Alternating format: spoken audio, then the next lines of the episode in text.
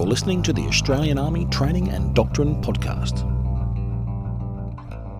This is Exercise Hamel twenty sixteen, and I've come to the Combat Training Centre to meet Colonel Damian Hill, who's the commander here. So tell us about the role of the Combat Training Centre as part of Exercise Hamel.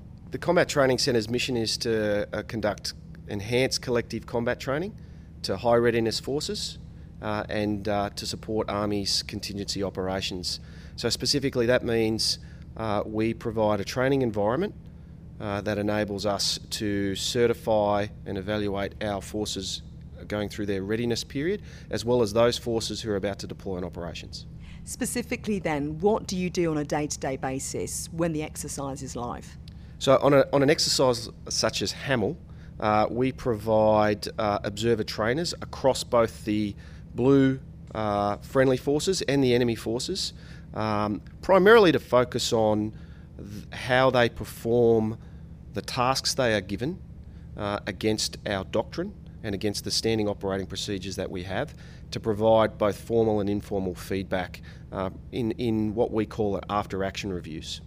And how is the data that those observer trainers collect recorded? So we use uh, some uh, relatively new technology for us, which is uh, what we call a mobile ad hoc network. So imagine a mobile internet. Uh, they capture their observations on tablets. That is then synchronised back into our exercise control centre, where I have uh, both a military and civilian uh, contracted uh, relationship.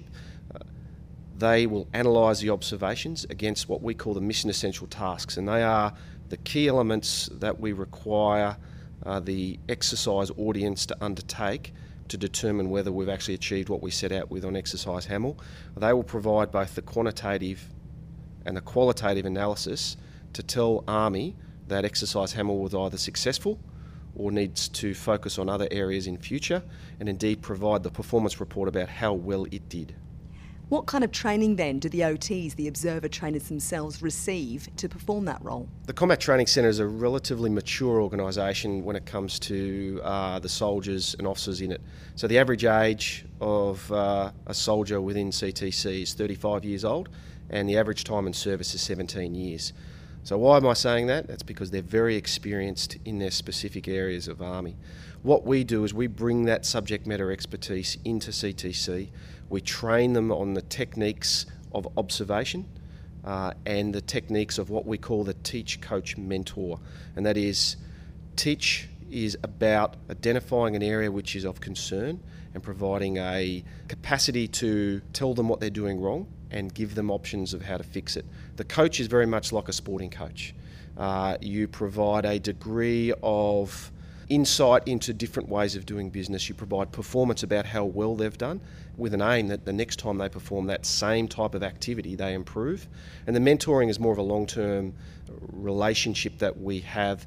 We try to align some of our key O Ts with specific units across Army to build a longer relationship. So there is an engagement, not just when we're on exercise, but throughout the year, so that when C T C conducts an activity to support a training audience, they already are aware of the types of people we have, have a relationship, and so that we are embedded into the exercise very quickly, and there's not this uncomfortable feeling when you're in the audience of someone watching everything you do. You talk about the importance of that long-term relationship. How is that maintained? Because people post in and out of positions all the time, things can change, people are deployed. So how do you maintain that contact to ensure that long-term benefit is maintained?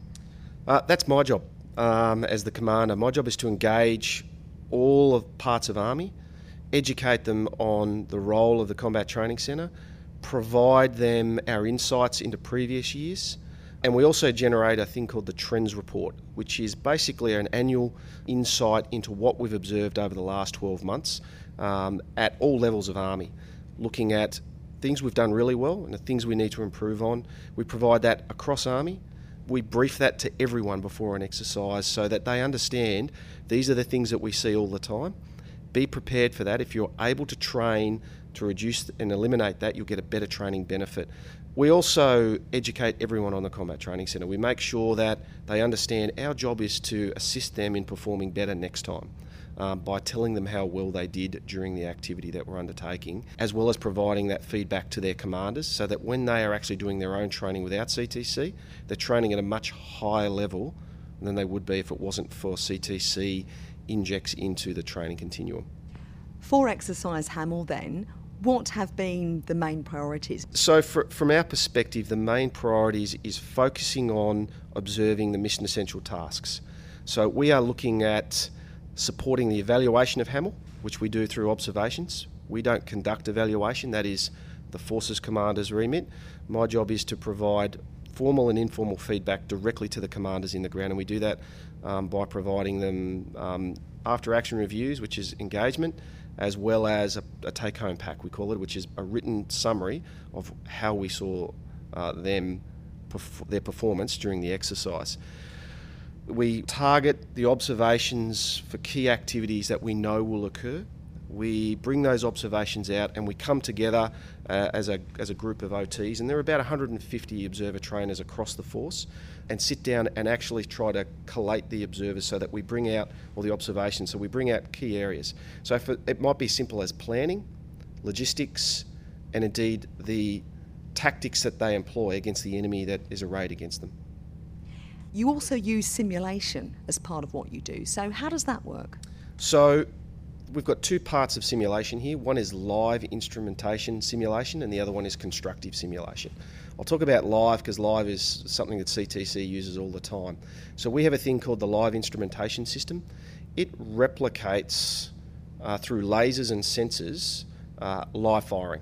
Obviously we're in a field training exercise here using uh, predominantly blank rounds, but using our live instrumentation system, which is a series of sensors that we set up on all of our equipment and our lasers Uh, that replicates the engagement of, uh, of live firing, we're able to conduct a degree of adjudication and also demonstrate that whether the tactics employed by both sides were right or wrong, or indeed whether they were just unlucky.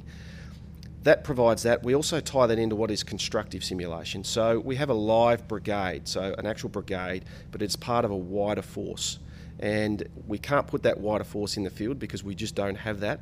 Uh, so what we do is we create a computer-based simulation which enables the frictions that occur within a brigade um, with all of its flanking formations. So effectively you have a live brigade but a computer-generated constructive simulation, that is entities in the computer being manipulated by humans, in Townsville in this instance, actually generating the noise that you would normally expect from a much larger live organisation, if that makes sense. So it's a, imagine a computer game where about two-thirds of the force are in the computer and the other third are actually playing real. How does that work then in practice, the idea of that interaction between virtual and real worlds? How does that play out? Well, the great thing about it is it generates the friction because the entities in the computer are doing things based upon behaviours which we've generated, again, based on doctrine and S O P. So it creates the friction because we're able to bring those entities into our live battle management system. So they can actually see live entities or live soldiers moving around who have what we call blue force trackers. At the same time, we can supplant the images of the simulation into that same battle management system. So the ability for them to communicate is exactly the same challenges as they have live, because they've got to go back through, speak to the individual who may or may not understand the plan, which means they need to articulate their plan better. So what we find is the constructive simulation generates not exactly the same friction, but it replicates friction, which is exactly what happens when you have thousands of soldiers uh, on exercise. What kind of reactions do you get, though, from soldiers out in the field? The fact that they're not only having to interact with each other as part of the exercise, but they're also dealing with computers, with these virtual soldiers as well. We live in a, uh, a pretty high-tech world. We don't have an issue with young soldiers innately understanding uh, the mix of live versus uh, simulation. They're from a generation of Xbox, so they get it. They get the interaction, and in fact, if anything, they they a little bit disappointed that we can't replicate Xbox. We'd love to do that, and certainly we're working towards that, but it's those of us uh, dinosaurs in our forties and fifties that are the ones that have to uh, actually ask them what we can do better to increase the training benefit to them. So is this the way that the Army is going, do you think? Very much down this simulation route, really starting to leverage these new technologies? We have to, because we can't live fire, we can't live fire against each other. That that's just not ever going to happen. Um, so what we need to do is we need to make it as real as we physically can in the environment that we have available to us. So anything we can do that teaches a soldier uh, the right individual soldier skills, stresses the headquarters in how to command and control very large, complicated and indeed in some cases complex organisations, will only make us more efficient when, if and when we're actually asked to do this for real. For those sceptics out there that perhaps do struggle with the fact that technology is really starting to drive the way that Army conducts its training, what would you say to them? I would say that we do more with less. I would ask, when was the last time we conducted such a large exercise where we were able to simulate so many more forces, so many more injects, joint as well as uh, our own Army capabilities? When the weather is an issue, I can simulate airframes and other activities to gain training benefit for the audience, removing weather as an issue, because we, we can't afford for weather to get in the way of training certain aspects of our force, because they'll only get this once or twice a year. They need to come and see how much more we do with so much less. So for example, for me to replicate this in a non-digital world, I would have to have probably six or seven hundred observer trainers. I'm able to do it with about one hundred fifty. And the ratio of, of support staff to actual staff inside the exercise is about, for every ten soldiers that are actually on the exercise, is one support staff. If I were to do this in an analogue world, it would almost be ten support staff to every ten soldiers. So we're actually increasing the efficiency of the way we train. Given then the capability that you do have in the Combat Training Centre and the technology you're using, what have you been able to notice so far? What's standing out during Exercise Hamel as takeaway messages in terms of where the capability is right now of the Australian Army? We are um, thinking much more operationally than we used to. So we've very much been an army for many years that is very comfortable in the tactical fight. We're very good tacticians.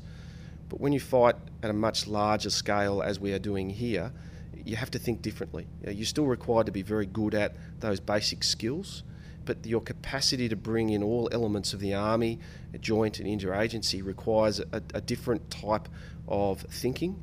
Uh, and so it's making us think outside of that. At the same time, we're able to test some capabilities and modernise using the technology we have available and identify areas that we potentially can improve the way Army does business and argue our case for modernisation um, to government, because we have evidence based on such large-scale exercises, the use of simulation to look at other aspects of our force we can't replicate, and say to government and say to our modernisation areas, here is the evidence to say that we either need this capability or we don't need this capability, which is e- equally as important. For you then, Exercise Hamel, no question regarding what it can contribute and the difference it can make. Absolutely. I, I've, this is the first time I've been in the outside of Exercise Hamel. I've spent the last three years as one of the training units inside it. And from purely just from a very, very simplistic point of view, the outcomes of Exercise Hamel enabled me to plan my unit's training for the following year, learning from what we take out of Hamel and applying it to the next training evolution, so that when I went into Exercise Hamel the following year, I was prepared for what I thought Exercise Hamel would provide me. The great thing about the evolution of Exercise Hamel is you're never fighting last year's battle. Hamel sixteen looks nothing like Hamel ten, and indeed I'd argue looks very similar but nowhere near the same as Hamel fifteen. Colonel Damian Hill, Commander of the Combat Training Centre, thank you very much. This is Captain Sharon Mascall-Dare reporting from Exercise Hamel twenty sixteen.